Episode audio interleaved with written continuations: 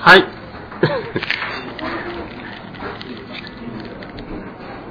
はい。じゃあ始めたいと思います。えっ、と、今日はユニブローの研究ということで、ユニブローという、えーカナダのメーカーさんのビールが出ているんですが、日本にも多少輸入されておりまして、簡単に買うことができます。えー輸入元はあの広島です。えー確かワールドビア COJP でしたっけ？っていうサイトで、えー広島さんが輸入しているビールを見ることができますが、まあ、その中にあのユニブローのビールも入っています。で、えっと、ユニブローっていうのはカナダのメーカーさんで、カナダのメーカーっていうのは、多分そんなにあの、皆さん馴染みがないと思うんですけども、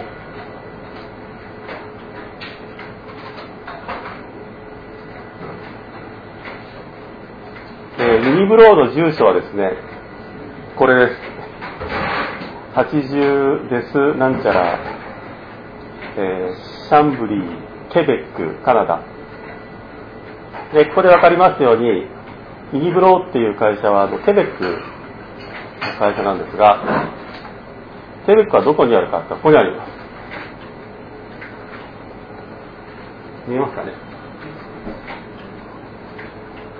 よいしょ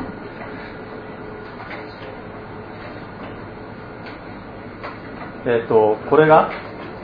ケベックで、ここ、ここら辺ぐらいからの下はアメリカ合衆国ですね。で、えっ、と、その隣がオンタリオ、えっ、と、マニトバ、サスカチュワ、アルバータ、ブリティッシュコロンビアと西海岸に行くに従ってありまして、かつその北側にもですね、書いてありませんけども、えっ、と、ユーコンとかですね、なんとかとかいうのがあります。で、こっち側の方にはもうちょっと細かくあの、いろんな州っていうんですかね、県っていうんですかね、があるみたいです。で、これあの、ここら辺がこう川っていうか、まあ、溝というか、ずっとこう水路になってまして、まあまあ五大湖に繋がってます。これ五大湖ですよね。で、えーこのミニブローがあるところはどこかというと、ケベックを拡大しました。えーと、ここに、これはまたあの溝ですね。川ですね。でこれずっと行くとあの、えーと、ナイアガラフォールとか、ニューヨークとカナダの間になりますが、えーこうシャンブリーっていうのがここら辺にありましてですね、で、このすぐ、わずか、あの、アメリカから、アメリカの国境、バーモントの、バーモントの北、西端ぐらいから、ほんの数十キロのところにありまして、えーこれちょっと街がぐちゃぐちゃぐちゃっとこうある。で、ケベックの州都は、えーケベックシティというのがこれにあります。で、ケベックは大体そこら辺から始まったらしいで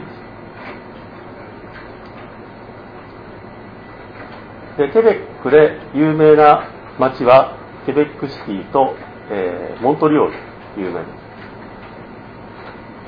歴史は1608年にサミュエル・ド・えシャンプランっていう人が、この人はだから探検家だかなんだかだったと思うんですけども、えーフランス人。フランス人だったか、フランス王の命令を受けたかどどっちかだったと思います。で、え今のケベックシティっていうところにですね、毛皮の交易所を開設し、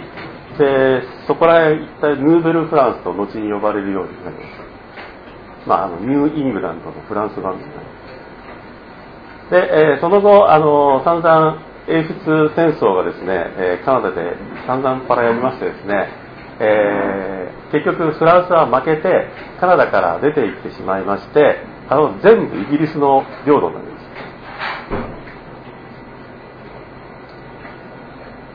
で、えーと、イギリス領土になったんですが、ケベックのあたりに住んでる人たちっていうのは、みんなフランス語を喋る、えーフランス文化圏の方々で、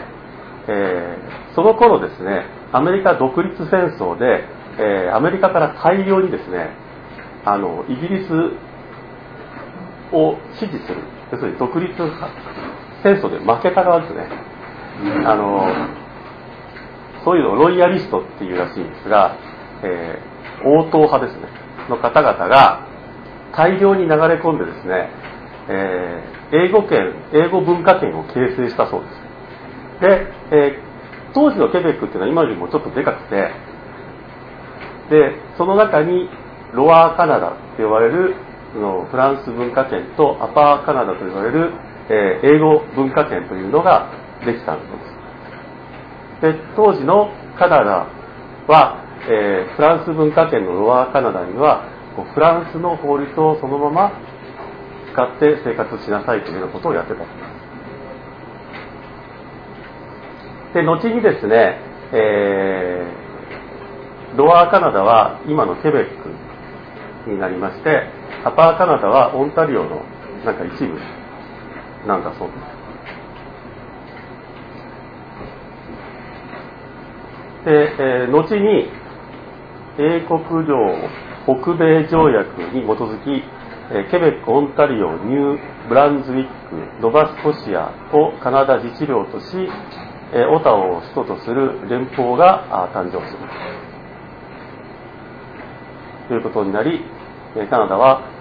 普通に独立国になり、この後、あの、西側にあった、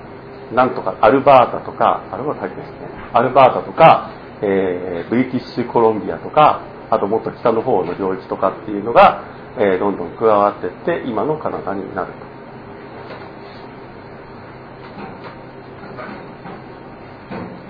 で、ケベックは、あの、1985年、95年に、えカナダ連邦から独立するかどうかっていう国民投票をしたんだそうですが、えー、独立してないっていうことで、要するに、あの、負けてるんですね、独立賛成派が。で、これは、ケベックというのだけが、ケベックというところだけが、えフランス文化圏で、えー、非常にあの、他とは全く違う文化圏があって、で、えー、なんか80年代頃からそういうそのケベック独立運動みたいなのを掲げているケベック党とかいう人たちが随分こう頑張ってですねケベックはカナダから独立してケベックだけでやっていこうみたいなのを、えー、やったんですが、まあ、結局国国民投票ではダメだったんですね。でこのケベックの特徴は北米唯一のフランス文化圏で公用語はフランス語のみ。それからまあ雇用語があるっていうのが珍しいかもしれません、えー、首都はケベックシティで、えー、1985年ユネスコ世界歴史遺産都市の、えー、指定を受けた、えー、北米で唯一の城壁都市だと。これは観光地になっていますので、えー、なんか行くと良いそうです。で、そのなんとかさんが毛皮の交易所を最初に作ったのはこのケベックシティのあたり作った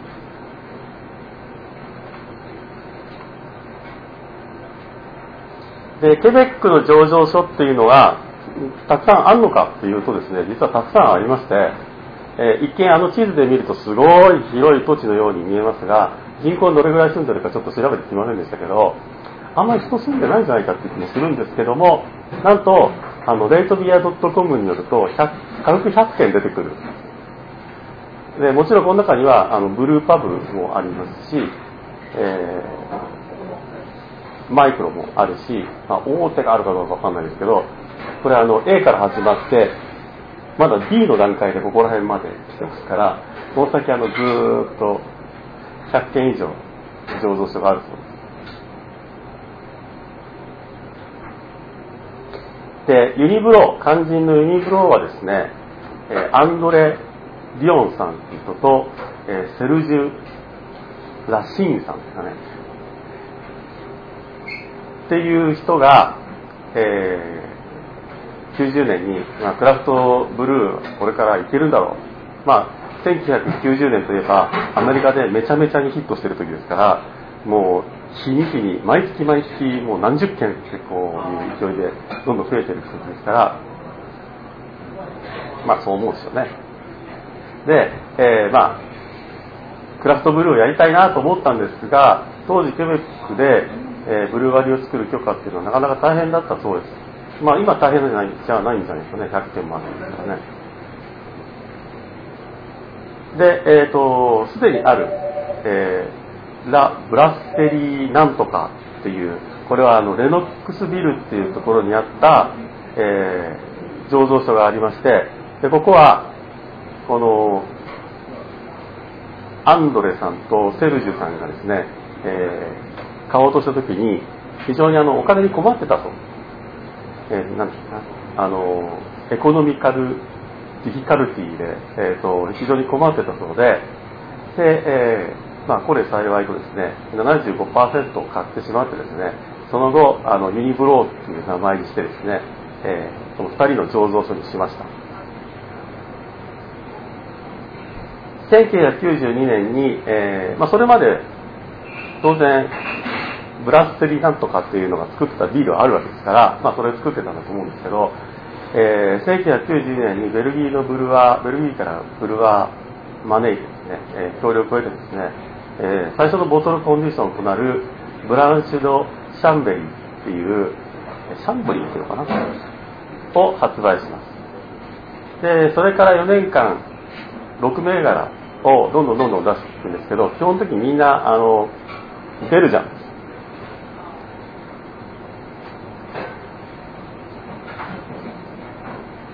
93年にレノックスビルからシャンブリーに、移転します。このレノックスビルっていうのがですね、どこにあるか分かりませんでした。シャンブリーはですね、うちの地図ソフトで簡単に探したんですけど、レノックスビルは地図ソフトの範囲外でしたね。で、えーと、94年あたりからヨーロッパとアメリカに輸出を開始し始めまして、えー、95年にアルバータ州にオフィス開設でアメリカとヨーロッパに子会社ユニブロー USA ユニブロー SARL って何の略か知らないんですけど、えー、っていうのを作って。います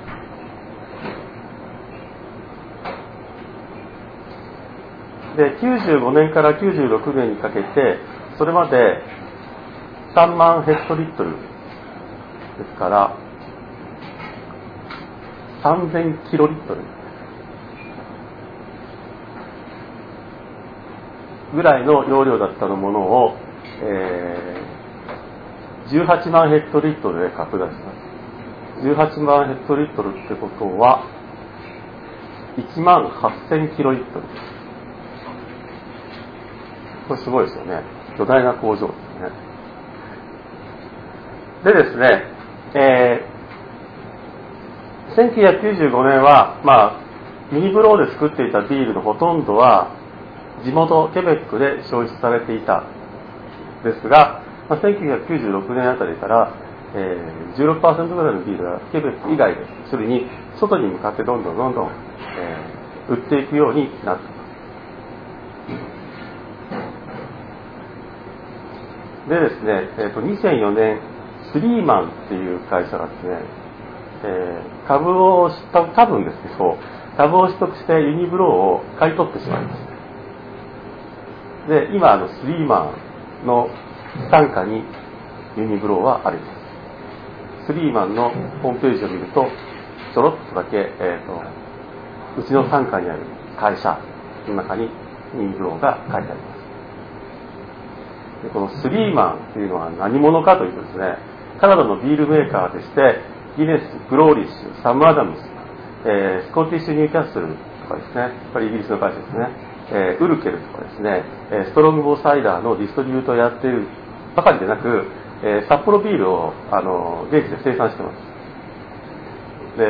まあ、もちろん生産して売ってるんですけどでこのスリーマンの、えー、ホームページを見るとですね、えスリーマンあ、書いてあるやん。スリーマンの説明はないな。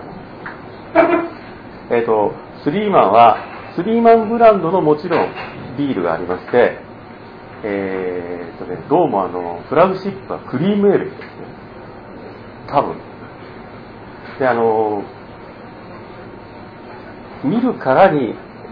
あまり美味しくはなさそうだなっていう感じのビールがザーッと並べてます。で、一応あのほとんどみんなエールでアンバーとかですね、えー、何があったかなとにかくなんかあのエールが多かったと思います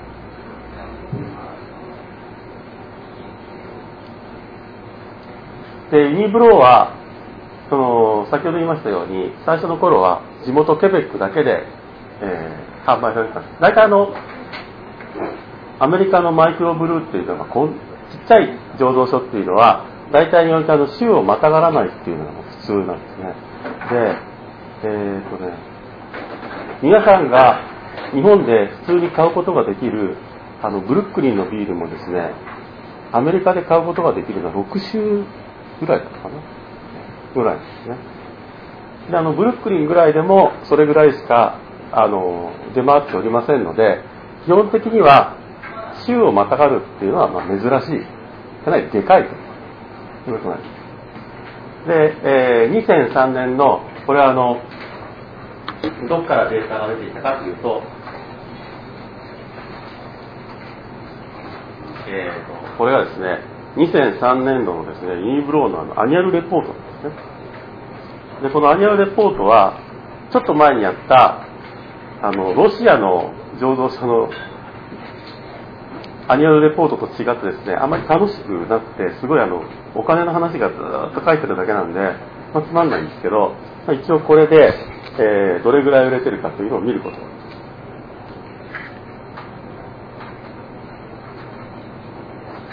でこの段階2003年のアニュアルレポートの段階ではやっぱりケベックは圧倒的にですね、えー、72.5%を、えー、占めて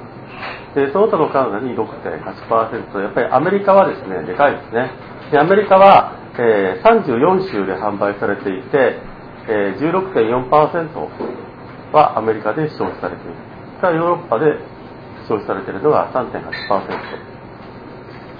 えー、その他というのはですね多分あの日本とか。ヨーロッパはどこに出てるかというとなんとあの圧倒的にフランスです。で、えーと、次にスイスが4分の1あとベルギーがあってスペインがちょろっと。これ足すと100%になってしまいますのでこれで終わりです。やっぱりあのフランスとの何て言うんですかねあのコネクションが強いんですかねケベックの会社というのは。えアメリカではどういうところで売られた売られているかというと、え34州の上の、え1の上位挙げてみるとカリフォルニアニューヨークフロリダ、えテキサスマサチューセッツペンシルバニアワシントン。ということでこれ足すと50%以上になってしまいまして、えー、大手です。でアニアレポートかなんかによるとですねなんか成長してるのはあとコロラドとどうだったかな？コロラドとどっかしら高いんです。でこう見てみるとカリフォルニアとか、まあ、マサチューセッツペンシルバニアワシントンっていうのはそうだろうなって思うんですが、えーと、やっぱりこうフロリダとかテキサスっていうのも結構こういうビールを飲むんだと。いうのがよくで僕はあの南部に行ったことがないのでこれが全く分かんないんですけどもまああのやっぱりフロリダとかテキサスとかは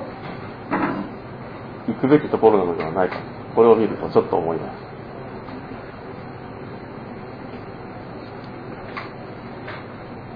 す。はい、えー、でユニブローの次にビールになりますが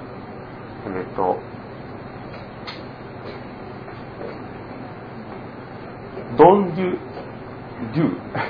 これは何て読むか分かりませんが、これは広島のホームページに書いてあったカタカナを そのまま書いてあるので、えー、本当にこう読むのかどうかっていうのは、まあ、多分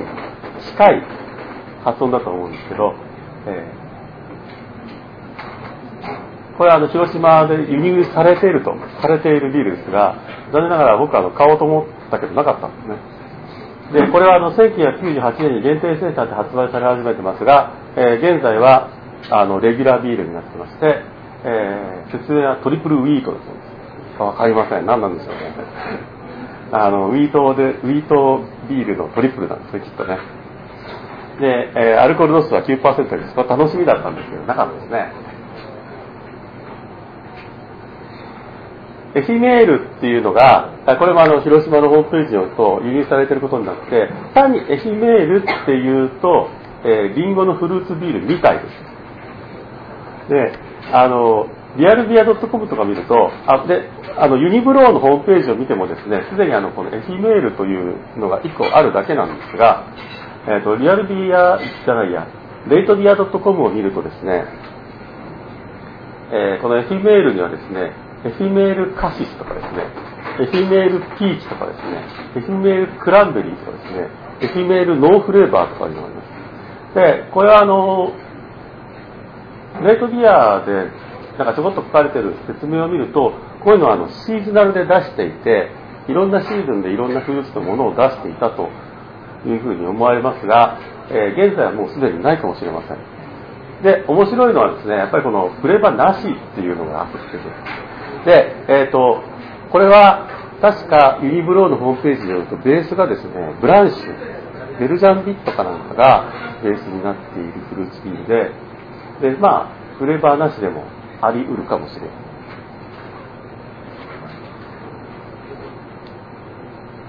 はい。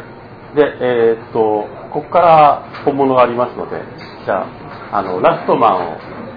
試飲お願いします。えー、っと、ラストマンっていうのは、ウイスキーモルトを、ウイスキーの、えー、っと、モルトを使ったスモークエールだそうです。で、えっと、今日持ってきてるのはですね、僕一度もどれも飲んだことがないで、楽しみなんですけど、あの、ラストマンというのをまず、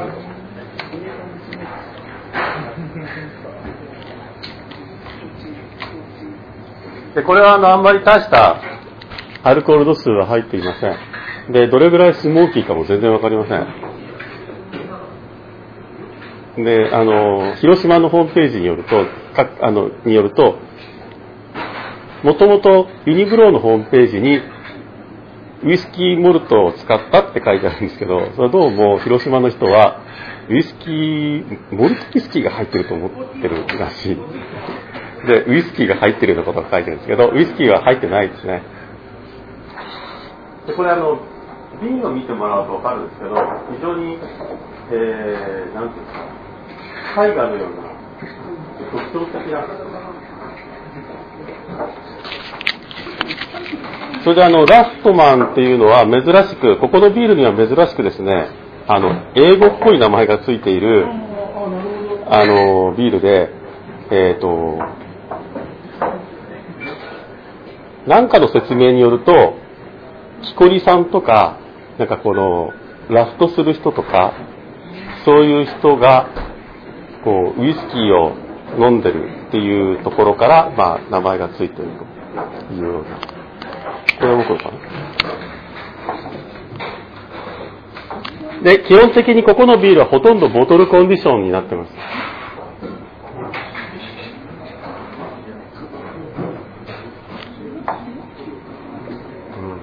うん、スモーキーって感じではないですね。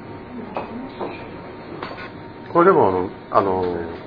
匂いはすごいベルジャン、ベルジャンっぽい匂いがしますけど、あんまり強力な匂いはしないですね。で、もうちょっと濁っちゃってますけど。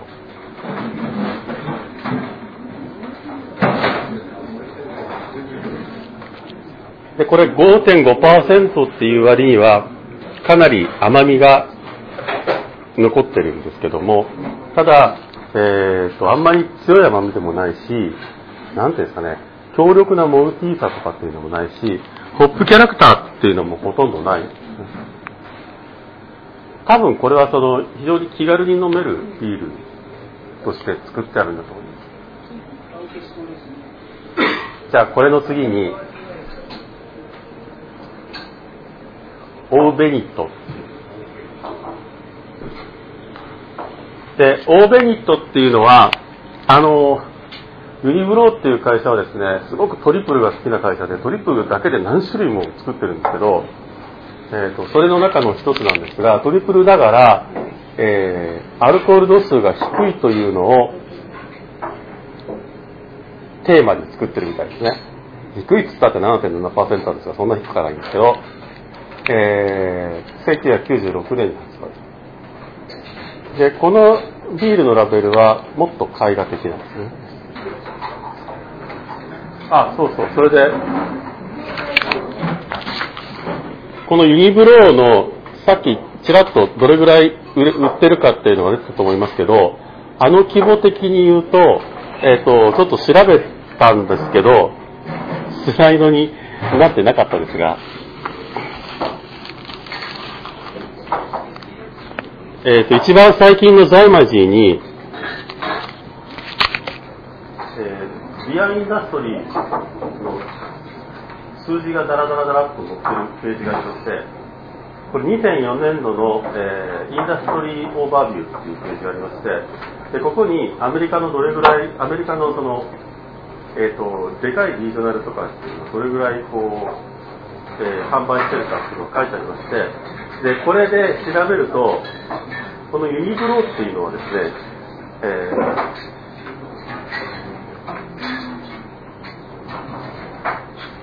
ゴードン・ビアーシよりも確か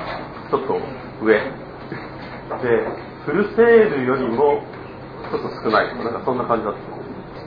た。あゴードン・ビアーシの上だったねゴードン・ビアーシの方が上で、えーと、グーズアイランドとゴードン・ビアーシの間ぐらい。でアメリカでいうと全米の、えー、ランキングでいうと多分ユニブローがこの中に入ると16、7ぐらいになってますこれもキャラクターに似てますね。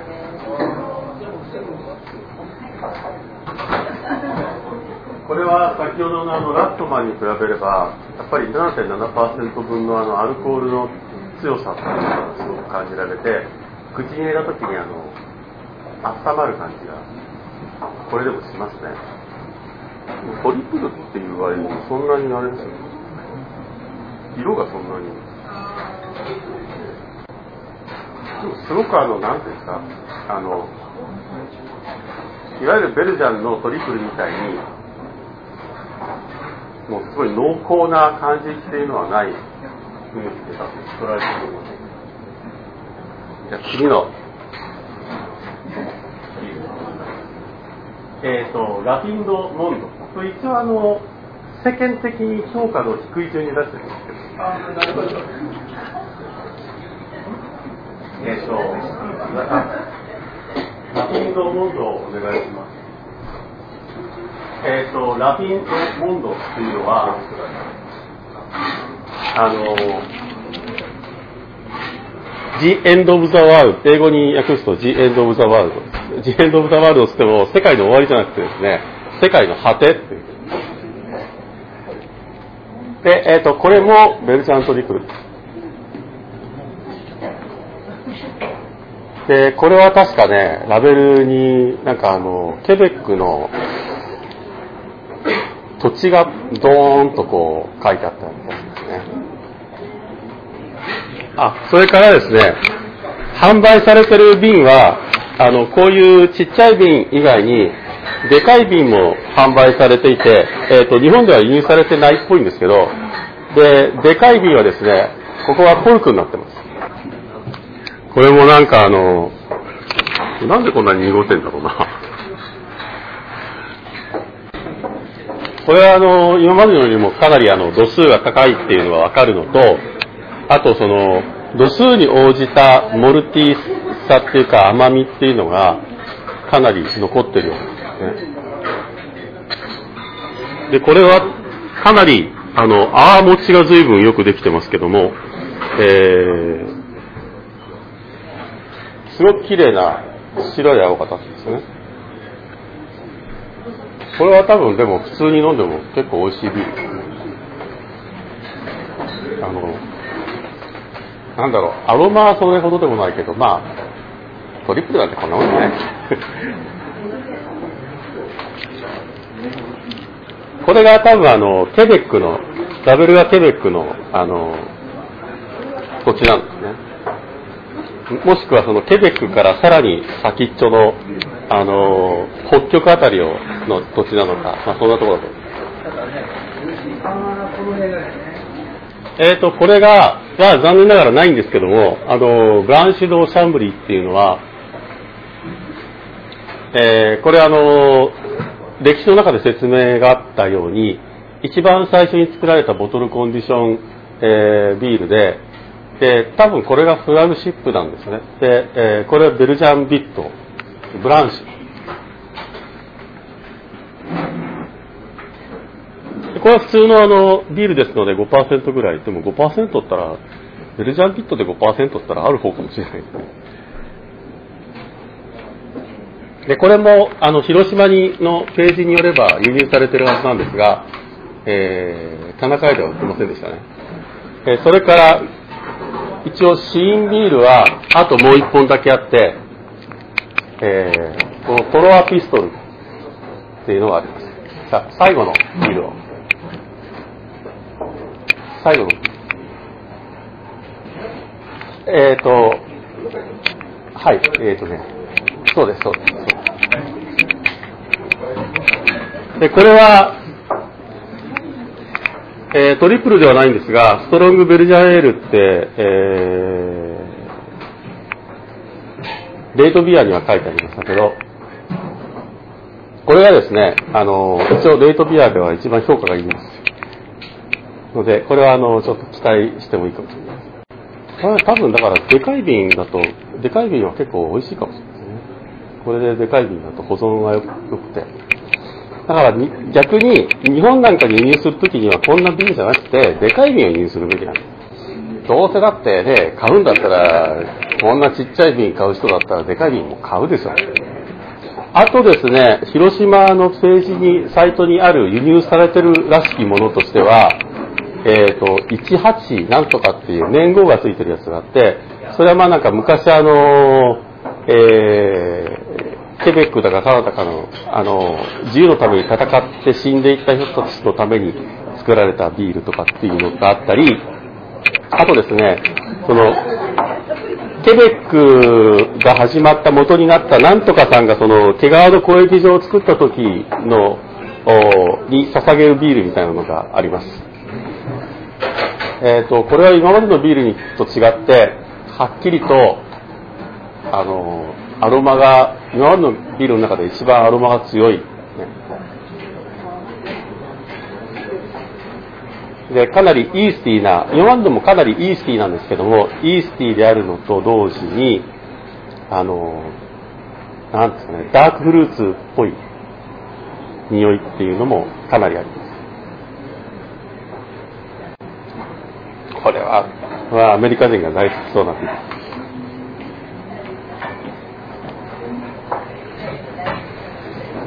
これはあの、すごくモルティーで、えっ、と、アルコール度数これ9%ありますから、すごく、アルコホリックな感じがあるかっていうとそうでもない。で、これは多分、あの、モルティーさが、とかそういったものが、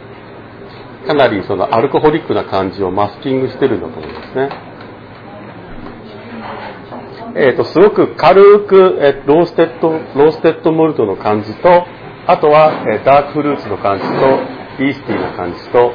えーすごくとっても Belgian、strong Belgian 的なキャラクターがをよく持ってると思います。で、ここら辺のビールでこれぐらいのやつで、だいたいね、400、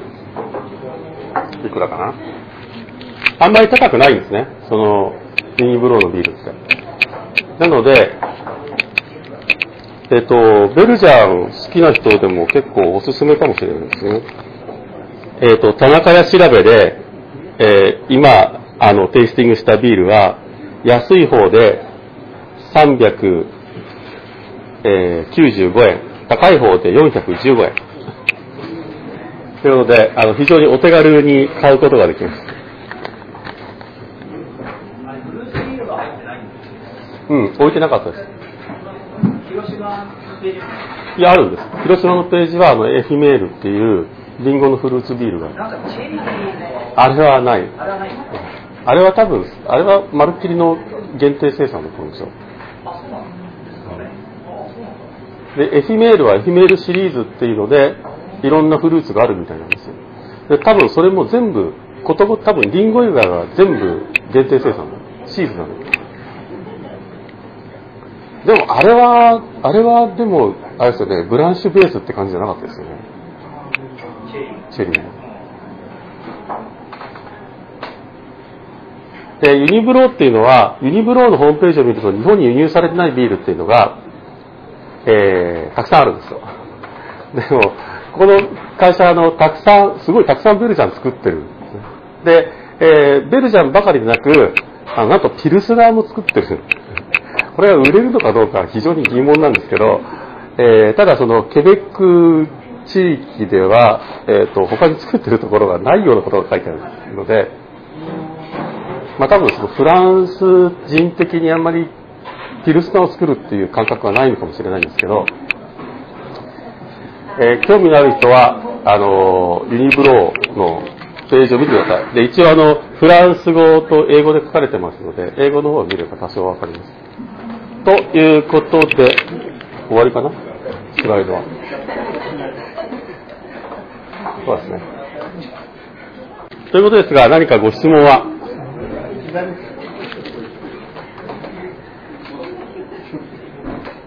よろしいでしょうか？で、えっ、ー、と、次回なんですが、次回はですね、あのー、えー、一応あの、毎年恒例アメリカに行きますのでですね、えっ、と、10月の1日か、10月の1日の、えー、2時ぐらいにデンバーコンベンションセンターで待ち合わせという。あの、次回はデンバーで。いや、次回はちょっとあの、GABF の飲み歩きだけにしてやってます。参加できる人は。で、あの、一応、9月はそれだけなんで、で、10月になってからは、えっ、ー、と、GABF の、あの、報告会で GABF の、あの、映像と写真とで、えー、また、あの、GABF 及び、えー、北西部に今年は行きますので、えー、ポートランドと、えワシントン、シアトルですね。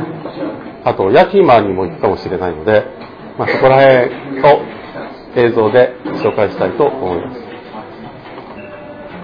はい。ということで、以上どうもありがとうございました。